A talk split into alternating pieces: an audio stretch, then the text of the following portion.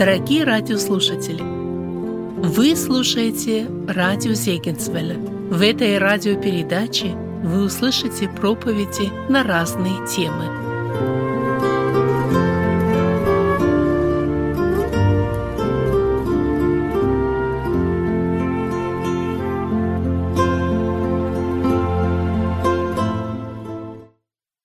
Братья и сестры, мир вам! Те из нас, кто здесь женаты, наверное, думают, что ну вот поженим детей, побываем у них на свадьбе тоже, и, наверное, с этим все закончится. У меня сегодня к вам новость, братья и сестры, те, кто читают Библию, что оказывается, мы еще побываем на одной очень важной свадьбе, причем эта свадьба будет касаться нас непосредственно. Еще интереснее эта новость звучит в том ракурсе, что если мы с вами мужчины, то мы будем частью невесты. А, догадываетесь, о чем я?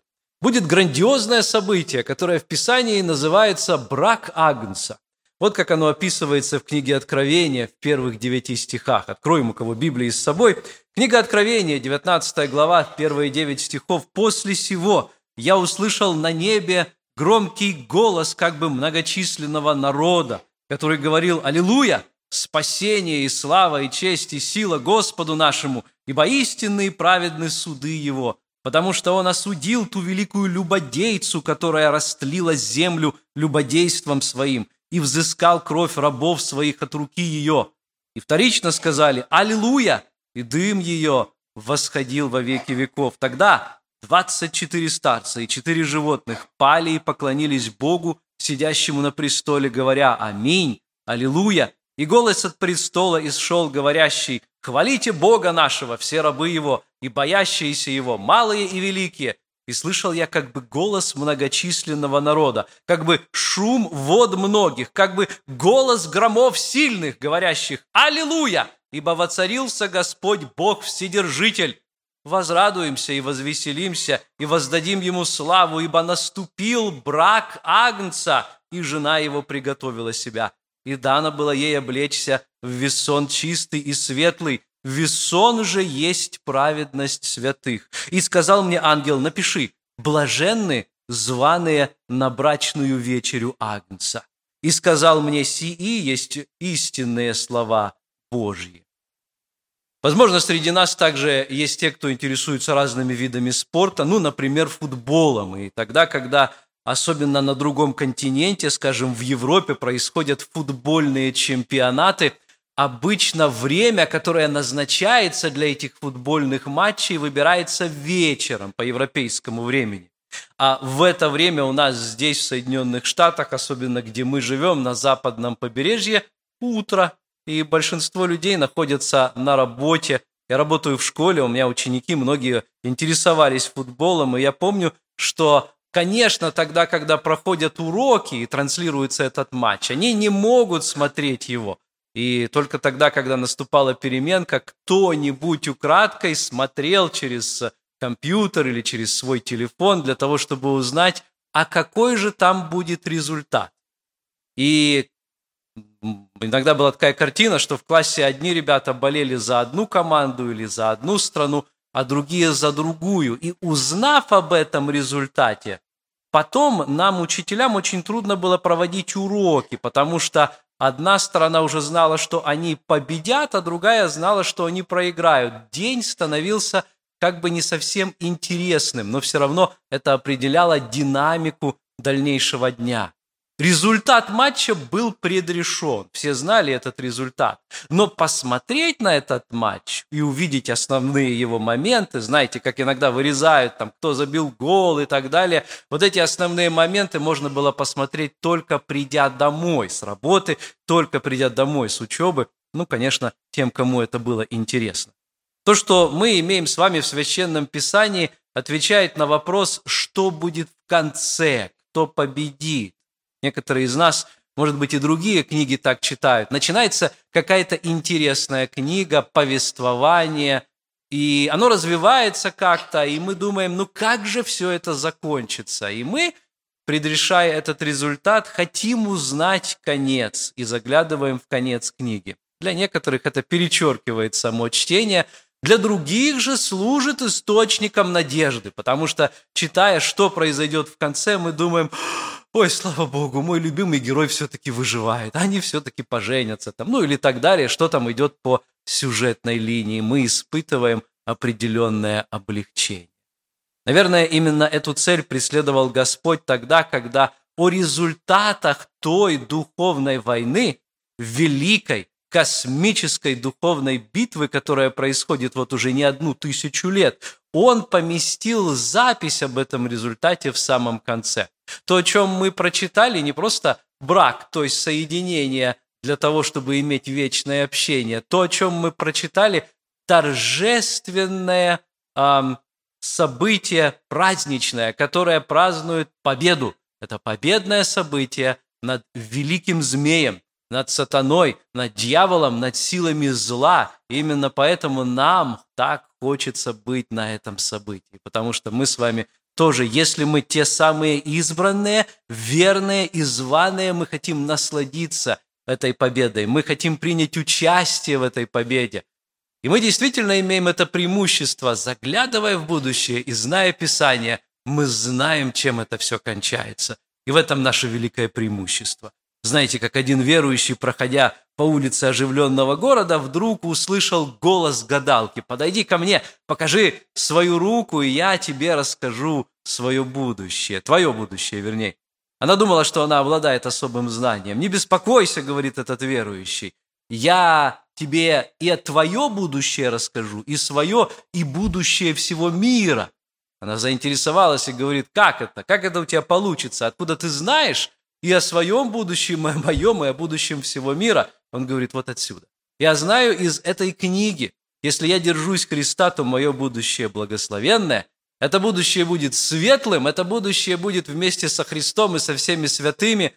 А если кто-то, ну, например, ты не держишься Христа, раз занимаешься таким делом, то твое будущее будет в другом месте. Твое будущее будет обратным. Друзья мои, однажды у меня была возможность поговорить с группой неверующих людей, которые задавали вопросы, а что вы, как верующие, во что вы верите и так далее. Такое интервью было. Они делали это для интернета, для одного YouTube-канала. И в конце они задали такой вопрос, говорит, вот вы верующие, мы слышим, как вы спорите. Бывает такое, правда? Вы спорите о том, что будет в последнее время как придет Антихрист, какой будет порядок событий будущего и так далее. И вот вы как-то вот мы, как неверующие люди, не можем понять, не можем понять все-таки, почему вы не можете согласиться по этим вопросам. Вы можете нам как-то вот кратко это все объяснить, чтобы мы хоть поняли, ну как вы верите, как вы понимаете все это? Я говорю, конечно могу, без проблем. Это все можно объяснить одной фразой.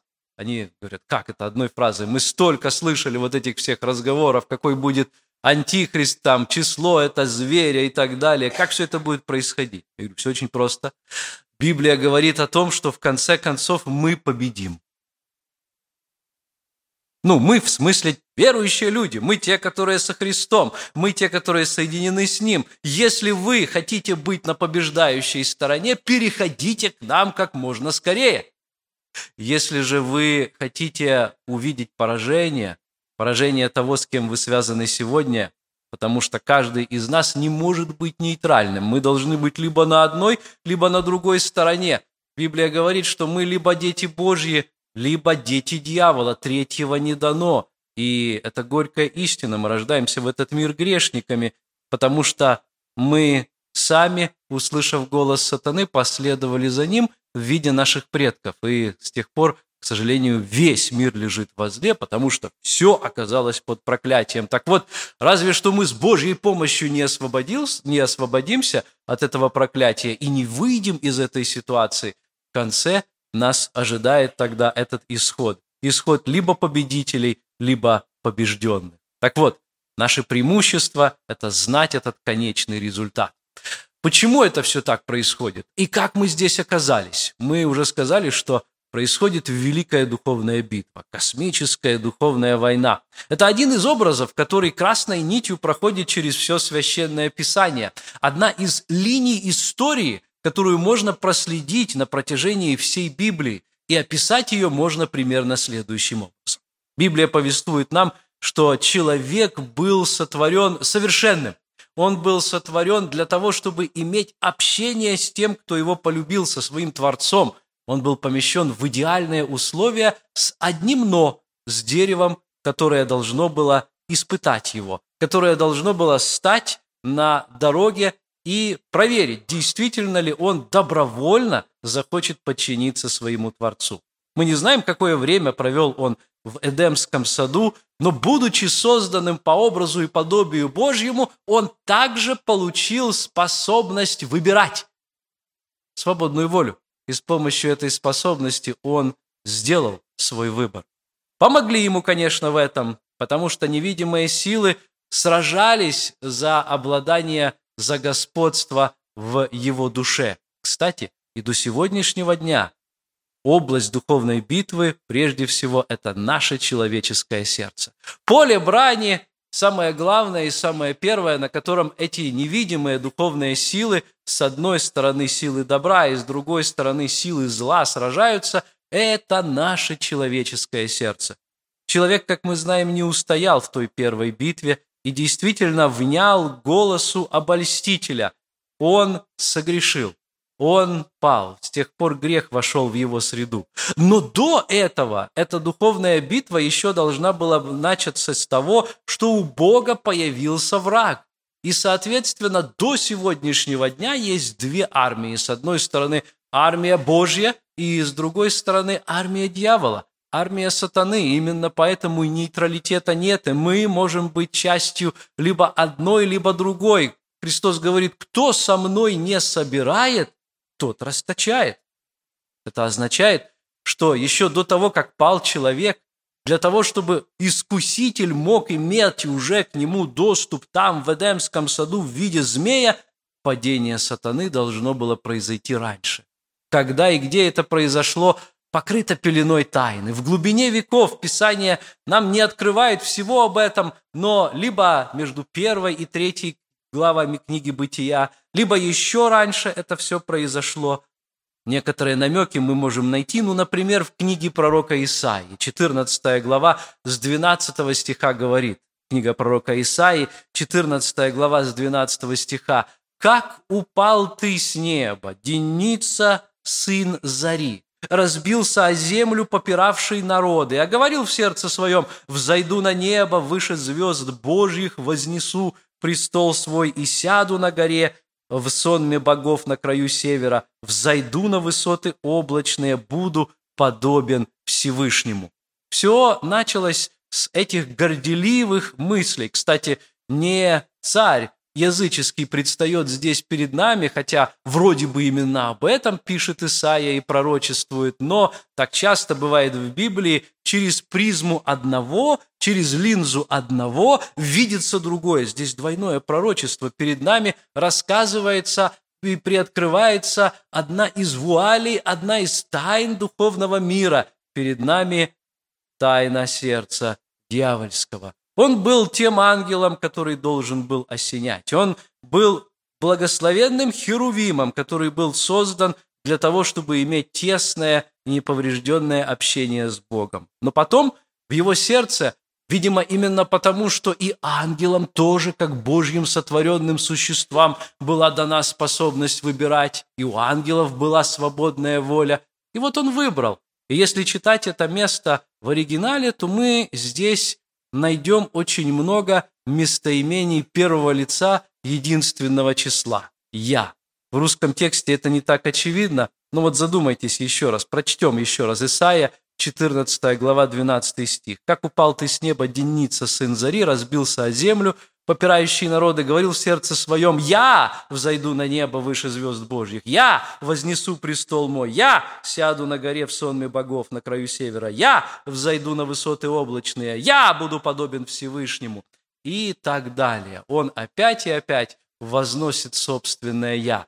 Я хочу быть собственным Богом. Я хочу, чтобы поклонялись мне. Почему центр Вселенной должен быть моим Творцом? Почему все поклоняются именно Ему? А я чем хуже. Он влюбился в себя, его сердце возгордилось. Первым грехом была гордость. Именно затем он а, обольщает человека, потому что человек – это венец Божьего творения, потому что человек должен был унаследовать те благословения, которые Господь ему уготовал, прежде всего землю. И вот тогда эта битва разгорелась, битва за человеческое сердце. И эта битва продолжается по сей день. Мы сделаем небольшую паузу, чтобы сделать оговорку. Ни в коем случае никому из нас нельзя думать о том, что сатана с Богом – это силы равнозначные. Бог всемогущий Творец, вездесущий Бог, но сатана является тварью, причем сразу во всех значениях этого слова. Он сотворенное существо. Сатана не является равнозначным с Богом существом, и поэтому мы должны всегда помнить о том, что да, действительно, он весьма и весьма силен, но он ни в коем случае никогда не обладал и не будет обладать всеми качествами божества. Он желает, он притязает на них, он хочет сесть там на вершине севера для того, чтобы править, но ему никогда это не удастся. У него нет подобных возможностей, и он никогда этого не сделает. И именно поэтому в одной из своих черт, то есть своей ярости, он избирает человека как объект своих атак. Именно поэтому мы стоим в центре этой духовной борьбы. Он понимает, что Богу самому, Творцу Вселенной, он, в общем-то, ничего прямым образом сделать не может, но может сделать тому, кого Бог сотворил и возлюбил. Может сделать тому, кто находится в центре Божьего внимания. Может сделать тому, для кого Господь пошел на самую большую жертву, на жертву собственного сына. А, раз ты его так любишь, я тебя достану через твоего человека. И вот идет эта духовная битва, духовная война. Господь с самого начала избирает также свой собственный народ для того, чтобы этот народ был показателем его справедливости, для того, чтобы этот народ был плацдармом этой Божьей битвы, передовым отрядом его Божьей армии здесь на земле. Это был народ израильский. Вы помните, Господь рукою сильную народ израильский выводит из Египта и пытается сделать из него такой народ, э, который был бы силен совершать не только физические, но и духовные битвы для Господа. Один из сюжетов, о котором мы читаем на страницах Писания, тогда, когда народ израильский, выйдя из Египта, он сталкивается с разными группами, э, группами которые, народов, которые пропускают его, и группами, с которыми у них э, возникают различного рода конфликты. Одна из групп, с которыми Господь приказывает израильтянам сразиться, был Амалик. Мы читаем об этом в книге «Исход» в 17 главе. «Ты должен сразиться с Амаликом», приказывает Господь своему народу. И вы помните, что это была некая особенная битва. Иисус Новин был полководцем, он находился на поле битвы, Моисей же находился поодаль. И только тогда, когда руки Моисея подымались, тогда Израиль одолевал верх, а тогда, когда они опускались, они отяжелевали, потому что уставал Моисей, он не мог постоянно их держать кверху. Вот тогда Амалик одерживал верх. Вы помните, что Аарону и Ору, тогда, когда они поняли сущность этой ситуации, пришлось поддерживать руки Моисея, чтобы победа все-таки была на стороне Израиля. Молитва видится нам в этом символе, когда мы уже как верующие с вершины Нового Завета все это читаем и говорим, да, только тогда, когда мы в тесном общении с Богом, мы можем тоже одерживать победы, особенно в духовной сфере.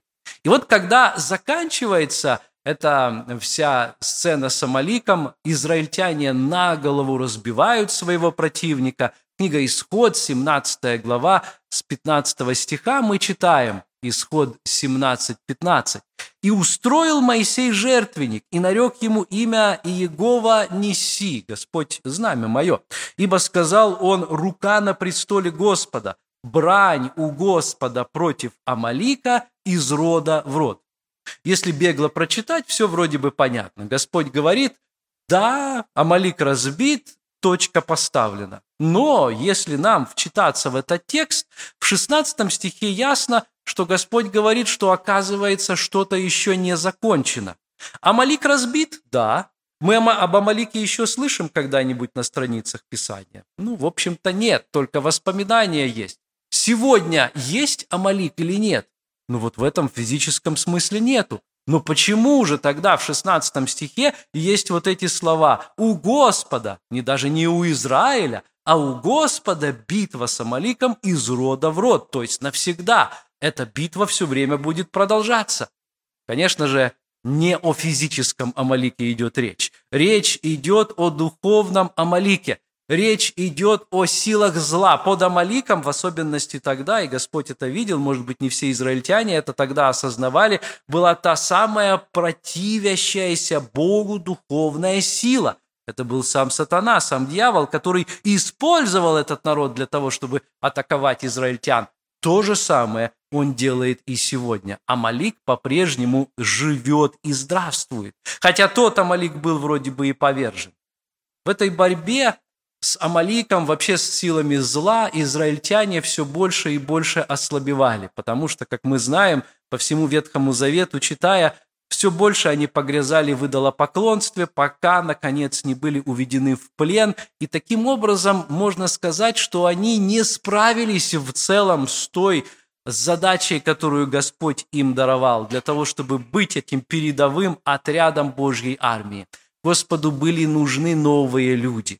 Господь должен был воздвигнуть новую армию, и Он это сделал. Эта армия была Богом поставлена, израильтяне, на некоторое время, и воздвигнута новая армия в виде церкви. За это время произошло одно грандиознейшее событие, которое вот этот расклад сил в духовной битве поменяло коренным, кардинальным образом, а именно Сын Божий пришел на землю, он показал свою власть как того, кто может повелевать духом, духом зла, духом злобы поднебесной, бесом, и они его слушаются беспрекословно. Он сам прошел через все искушения, в том числе и дьявола, и он не пал ни под одним из них, будучи последним Адамом, то есть имея такую же совершенную природу, как и первый человек, он показал пример святой и праведной жизни и сам не подпал, в отличие от того первого Адама, под искушение дьявола, не упал под этим искушением, выстоял и не только показал нам пример, но стал также нашим искупителем и заместителем. И несмотря на то, что дьявол, возможно, не имея полного, полных сил разгадать его, э, его замысел, Дьявол все приготавливал для предательства Иисуса, для того, чтобы Иисус был предан смерти, для того, чтобы Он был в конце концов распят.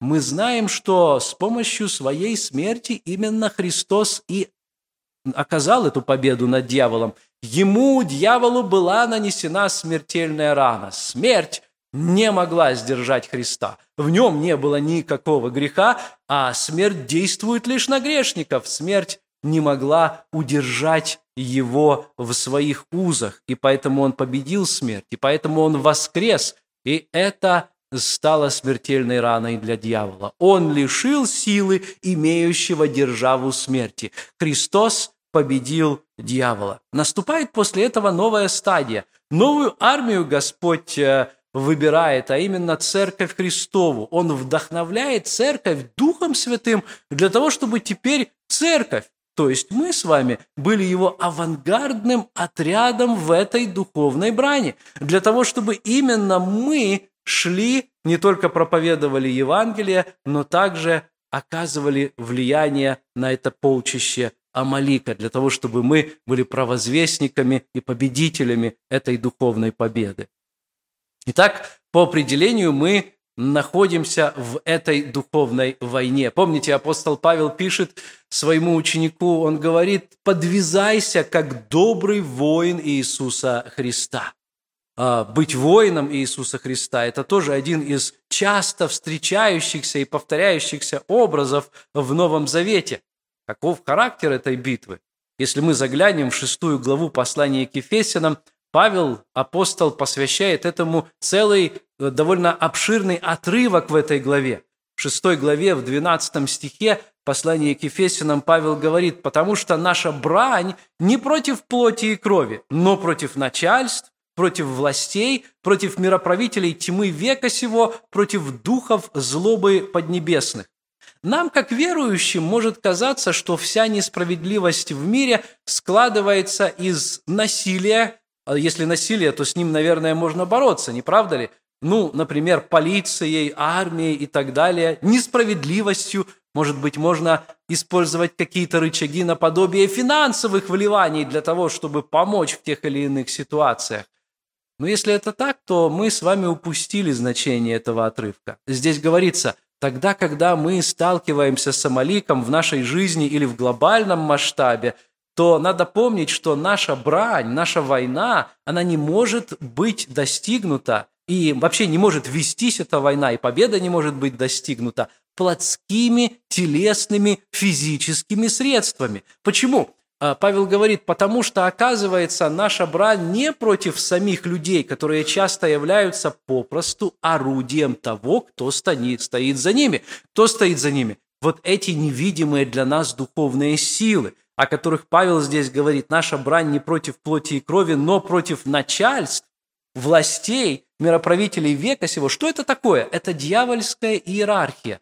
Нам о ней мало известно, но мы понимаем, что силы, ангельские, они организованы. Как у Бога есть своя организация, правда? Есть архангел, который является, ну, мы бы сказали по-нашему, верховным главнокомандующим, командиром, под которым есть херувимы, есть серафимы, есть различные ангельские чины, то здесь, в этом отрывке, перечислены для нас чины дьявольской армии. Кстати, Библия также нам приоткрывает, что это написано в 12 главе Откровения, что тогда, когда произошел этот самый мятеж на небе, треть ангелов были сброшены с небес. Хотя, возможно, какое-то время, может быть, и даже и до сегодняшнего дня, сатана имеет доступ к Богу для того, чтобы клеветать на святых и говорить то, что он захочет. Об этом повествует для нас книга Иова. Это намеки, которые мы находим Священном Писании. Итак, наша брань, ее характер – это духовный, и поэтому бороться мы должны тоже духовным планом, духовными средствами, духовным оружием. Как дьявол работает сегодня? Читая Писание, мы находим в Новом Завете множество случаев одержимости, тогда, когда было конкретное влияние на, э, на, на человека, тогда, э, когда человека вселялся бес, вселялся один из э, дьявольских агентов для того, чтобы использовать его тело как свое орудие. Человек лишался власти, лишался воли, и таким образом, возможно, когда-то он приоткрыл дверь своего сердца, и сатана через одного из своих ангелов вселился в него. А часто это было даже не, далеко не один, не правда? Вспомним то, того же человека по имени Легион. Нас здесь много говорят там бесы. Одержимость является одной из форм работ сатаны по сегодняшний день. Но вовсе не обязательно сатане конкретно овладевать человеком для того, чтобы производить на него влияние. Иногда это влияние бывает косвенным. Это влияние может происходить через э, а, те структуры, которые находятся вокруг, через средства массовой информации, даже через родственников, через мысли, наконец. Помните Ананию и Сапфиру, о которых написано, как вы могли позволить сатане вложить вам мысль. Пятая глава Деяний апостолов, там описан их грех.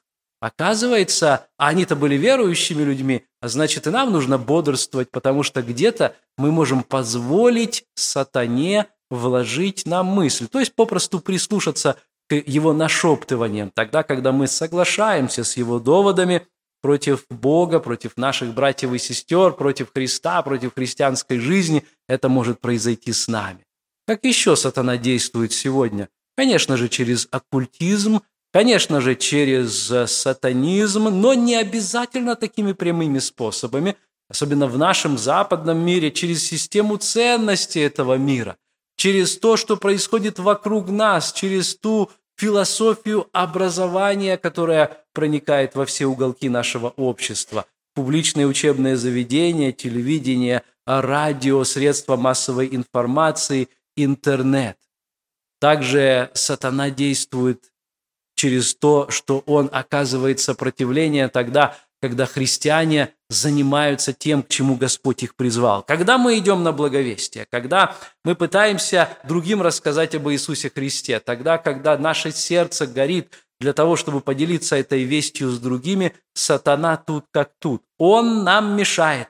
Он нам создает различные препятствия. Порой мы не осознаем или не понимаем, что это было. Более того, бывает даже такое, когда верующие люди думают, «М, ну ты смотри, что-то у меня не получается. Наверное, Господь этого не хочет. И мы останавливаемся в своем труде. И мы думаем, что это препятствие от Бога, и здесь нам нужна особая мудрость. Помните, как в Деяниях апостолов? Но сатана нам воспрепятствовал.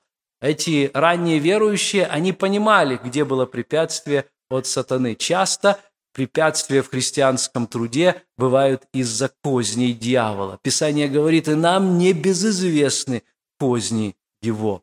Тогда, когда в жизни верующих возникают различные ситуации, они бывают по разным причинам, бывает Господь допускает, и в том числе и для нашего наказания, но часто эти ситуации, возникающие с нами, возникающие с нашими родными и близкими, возникающие с нашими детьми, бывают частью сатанинского влияния. Тогда, когда сатана приходит к нам и искушает нас к греху, это тоже его влияние, потому что ничто не доставляет ему такую радость, как согрешивший христианин. Такой христианин становится козырем в руках дьявола, и с этим козырем дьявол приходит к Господу, к Отцу Небесному нашему и говорит, посмотри, и это один из твоих детей, посмотри, как он упал, посмотри, в каком жалком он состоянии, и ты называешь его святым, как можно это его так называть после всего того, что он сделал. Слава Богу, что у нас есть заступник, что есть ходатай, что есть Христос, который ходатайствует за нас, который также мы можем всегда опереться на Него. Кстати, всякий раз, когда действительно это происходит, тогда вдруг мы попадаемся на удочку дьявола, который вначале искушает нас и пытается представить грех очень сладким, и затем, когда мы падаем, он нападает на нас и говорит, ну вот, теперь никогда не встанешь, посмотри, в кого ты превратился. Не видать тебе опять мира Божьего никогда. Отвержен ты навсегда, и более никогда не предстанешь перед Отцом своим. И здесь мы должны уповать твердо на Слово Божье. Если исповедуем грехи наши, написано, то Он, будучи верен и праведен, простит нам грехи наши и очистит нас от всякой неправды. И поэтому сатана нам не грозен в данном случае. Даже болезни могут наступать в жизни верующих именно по наущению и по влиянию сатаны. Далеко не все болезни так. Мы понимаем, что есть разные причины для болезней, но одна из причин – это влияние сатаны. Помните ту скрюченную женщину, старицу, которую однажды в субботу исцелил наш Господь Иисус Христос? 18 лет, так сам Христос сказал, ее сатана держал в этом плену. И она была дочерью Авраама, она была верующей женщиной. Друзья мои, иногда сатана даже на верующих насылает вот такие вот вещи. Каково же наше оружие? Мы с вами определили, как борется сатана, его различные средства битвы, как же бороться с ним. Второе послание к Коринфянам открывает нам а, ответ на этот вопрос. Это 10 глава с 3 стиха. Второе послание Коринфянам, 10 глава, с 3 по 5 стихи. «Ибо мы, ходя во плоти, не по плоти воинствуем». Нам нужно об этом помнить, друзья, потому что тогда, когда мы думаем, ой, на мой дом собираются грабители, первая мысль, которая приходит к нам, надо запастись оружием, чтобы стрелять, чтобы вот выстрелить в этих грабителей. Когда мы слышим о несправедливости где-то на другом конце земли, в том же самом Афганистане, да, мы думаем, может быть, кто-то думает, я не говорю, что мы все так думаем, но мы думаем, надо навести порядок, надо бы туда больше войск прислать, чтобы там, как говорится, все стало на свои места. Здесь апостол Павел нас отрезвляет. Мы, говорится здесь, ходим еще во плоти, мы находимся в теле – и поэтому наше мышление, оно заковано в эти латы, но надо мыслить по-другому, надо мыслить по духу, духовно, и поэтому воинствовать нужно не по плоти. Мы имеем дело не с плотским врагом. Четвертый стих. Оружие воинствования нашего не плотские, но сильные Богом на разрушение твердынь. Ими не спровергаем замыслы и всякое превозношение, восстающее против познания Божье, и пленяем всякое помышление в послушание Христу». Попросту говоря, здесь говорится о том, что основное поле битвы находится, так сказать, между нашими двумя ушами, то есть наш разум. Мы пленяем всякое помышление, потому что с помышлений начинаются действия. Действия не происходят сами по себе. Они начинаются с мысли, с мечты, с идей. И в этой области идей желает царствовать дьявол. И если мы окажем влияние на идеи, именно поэтому христианину необходимо постоянно заниматься обновлением собственного ума. Именно поэтому нам говорится, вы имеете ум Христов, отбросьте все остальные мысли, работайте для того, чтобы иметь этот ум Христов. Именно поэтому идет вот эта битва за умы, битва за идеи. И самый основной наш враг, повторюсь, это не какие-то плотские или физические силы, это именно умы и сердца людей, которые должны обратиться к Богу и потом мыслить по-христиански. Каким образом это сделать? Есть только одна сила, которая способна это сделать. Не плотские орудия, не какие-нибудь еще, не даже хорошие проповеди или красиво выстроенные речи, когда дьявол вступил в схватку с самим Господом Иисусом Христом, зная, что Христос был ослаблен после многодневного поста там в пустыне, и дьявол предложил ему такие вещи, которые, ну, в общем-то, должны были его привлечь. Ну, ты же ослаблен, возьми их, что тебе стоит превратить эти хлеба в эти, э, эти камни в хлеба? Господь Иисус Христос – во всех трех искушениях отвечает дьяволу только одним способом – Словом Божьим. Слово Божье, оно живо и действенно, это обоюдоострый меч. Помните, в книге Откровения, тогда, когда Христос во своей славе всей предстает перед Иоанном, а также и перед нами, потому что Иоанн все это нам описал. И вот там говорится, что из уст его происходит этот обоюдоострый меч. Не стоит представлять это в виде картины, это очень сложно представить, как это некоторые художники пытались, вот как это из уст, изо рта выходит меч. Дело не в мече физическом, который из рта выходит, а дело в том, что Словом Божьим, Словом Христовым Христос окажет победу над дьяволом. Именно так он поступал еще тогда во время искушений своих, потому что это тот образец, который Христос и нам хотел показать. В этом наше средство нападения. Кстати, интересно, что тогда, когда Христос отвечал дьяволу, он всегда использовал цитаты лишь из одной книги, книги Второзакония. У кого из нас это любимая книга? Я не знаю, найдется ли кто-то, потому что, не знаю, как вы, но иногда читаю эту книгу, а в ней 34 главы, книга довольно обширная, второзаконие, повторение закона, такое ощущение, что у тебя есть некое дежавю, ты опять перечитываешь то, что было раньше. Это прощальная речь Моисея, в которой он ну, попросту вроде бы как пересказывает предыдущие события. И поэтому у нас есть тенденция прочитывать эту книгу не с большим вниманием. Посмотрите, Христос знал секрет этой книги, и он использовал именно ее, цитаты из нее. Видимо, знал ее наизусть для того, чтобы ответить дьяволу. И так будем помнить о великой силе Слова Божьего и о том, что это является единственным оружием, которое нас, нам поможет. Единственным оружием нападения, потому что есть, оказывается, другие, которые являются орудиями защиты нашими в этой духовной борьбе. Опять-таки, шестая глава Ефесянам повествует нам об этом. Павел говорит, для того, чтобы нам быть победителями в этой борьбе, нам необходимо быть полностью экипированными. Мы должны иметь пояс истины, это означает, как э, сегодня уже было подчеркнуто, твердо знать истину Слова Божьего. Ну, что происходит с, с этим миром и что будет с ним? Кто я такой в Иисусе Христе? Откуда все произошло? Если мы знаем верные ответы на этот вопрос, мы имеем твердое основание. Еще одно наше орудие – это броня праведности. Мы должны иметь эту броню праведности, а также нашу обувь иметь, то есть готовность благовествовать мир. Мы должны также иметь щит веры и шлем спасения, о котором пишет Павел в 6 главе послания к Ефесянам. Ну что ж, кто-нибудь скажет, это все хорошо, это все интересно, но посмотрите на мир сегодня. Мир представляет из себя очень плачевную картину, И кажется, что сатана побеждает, ведь большинство людей по-прежнему в мире – это неверующие во Христа люди. Если посмотреть внимательно, да и даже внимательно не нужно смотреть, мы найдем, что мировые державы имеют такое количество и атомного, и химического, и биологического, и другого оружия, что готовы и способны уничтожить всю Землю уже несколько раз.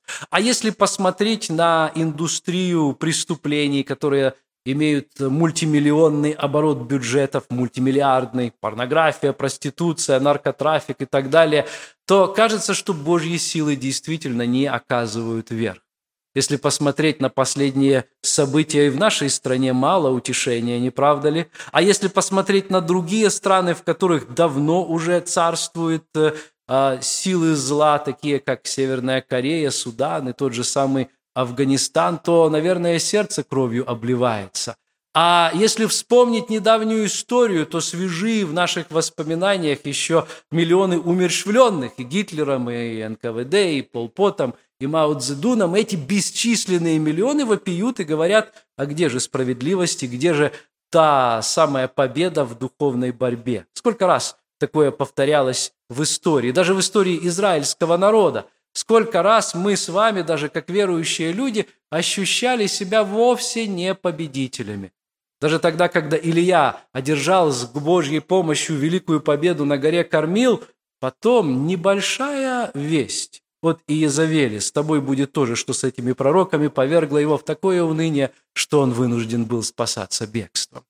То же самое может произойти и с нами. Не так ли чувствуем, может быть, мы и сегодня, кто-нибудь из нас, находящийся сегодня, может вполне испытывать эти чувства. И вот каждый из нас, друзья мои, находит это великое утешение и великую поддержку в том, что окончательная победа все-таки предрешена.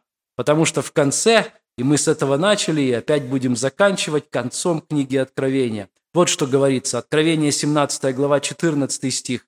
«Они будут вести брань с агнцем, и агнец победит их, Ибо Он есть Господь господствующих и Царь царей, и те, которые с Ним суть званые и избранные и верные. Библия говорит, что борьба будет долгой, борьба будет нелегкой. Более того, Писание говорит в книге Откровения, что многие святые падут в этой борьбе, что дано будет на время сатане даже испытать этот вкус победы. Но победа будет призрачной, победа будет недолгой, победа будет временной сатана, вступив в борьбу с Божьим народом, помните, нам ничто не повредит, потому что тогда, когда мы умрем даже, на нас могут только физическую жизнь забрать, мы окажемся со Христом. Но в конце концов и грех, и все нечестивцы будут побеждены. Все противники Евангелия будут побеждены. Вся система ценностей этого мира, которая в Писании описана как Великий Вавилон, она будет повержена и окончательно побеждена. И, наконец, в книге Откровения, в 20 главе 7 стиха мы читаем, Откровение, 20 глава, 7 стих, «Когда же окончится тысяча лет, сатана будет освобожден из темницы своей, выйдет обольщать народы, находящиеся на четырех углах земли, Гога и Магога, и собирать их на брань, число их, как песок морской, и вышли на широту земли, и окружили стан святых и город возлюбленный, и не спал огонь с неба от Бога и пожрал их. И дьявол, прельщавший их, ввержен в озеро огненное и серное, где зверь и лжепророки будут мучиться день и ночь во веки веков. Перед нами картина страшного мучения, которое будет продолжаться в озере Огненном вечно. Это место уготовано для дьявола и для его сообщников, для зверя, для лжепророка, но, к сожалению, туда также имеют перспективу попасть те, кто будут привязаны с ним узами и кто не смогут отвязаться и не выберут добровольно Иисуса Христа. Именно поэтому нам сегодня необходимо решить, на чьей мы стороне. Именно поэтому, заканчивая свое слово, хочу обратиться к каждому из нас. Уверен ли ты, дорогой друг, на чьей стороне ты находишься и какую брань духовную ты ведешь? Действительно ли ты понимаешь, что наша брань не против плоти и крови, но против вот этих вот дьявольских иерархий, властей мироправителей века сего. Будем помнить, что победа уже завоевана. Она завоевана на Голгофе. Апофеоз еще грядет, последний аккорд еще не сыгран. Битва будет долгой, но мы имеем, как христиане, как верующие, огромнейшее преимущество. Мы знаем, чем все это закончится. И несмотря ни на то, с чем бы мы ни встретились с нашей жизнью, пусть эта мысль нас утешает и поддерживает. В кабинете одного человека, в его комнате, он был охотником, и вот висел хвост льва. И гости, когда приходили, говорили, послушай, почему у тебя висит хвост? Почему у тебя не висит, ну, грива льва, а, его голова? Он говорит, вы знаете, когда я нашел этого льва, кто-то уже отрезал ему голову. Бывает такое, что тогда, когда вот животному э, там делаешь эту смертельную рану, он еще дрыгается. И это как-то странно и даже страшно выглядит. Но то же самое происходит сегодня с дьяволом, друзья мои.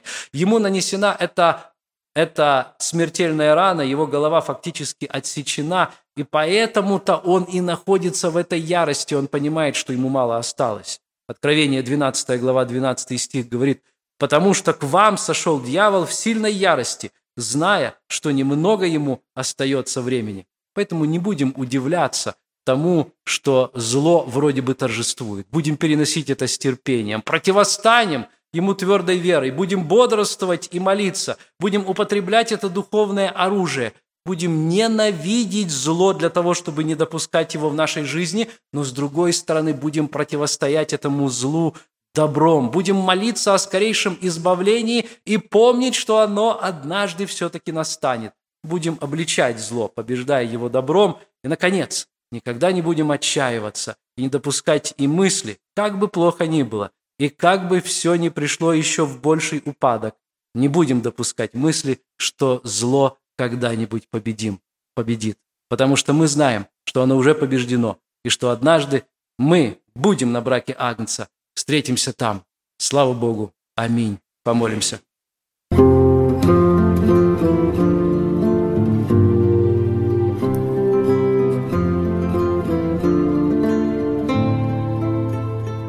Эту проповедь вы можете найти на сайте salvationbaptistchurch.com. Вы слушали радио Зегенсвелле «Волна благословения», город Детмал, Германия. Дорогие радиослушатели, мы желаем вам Божьих благословений –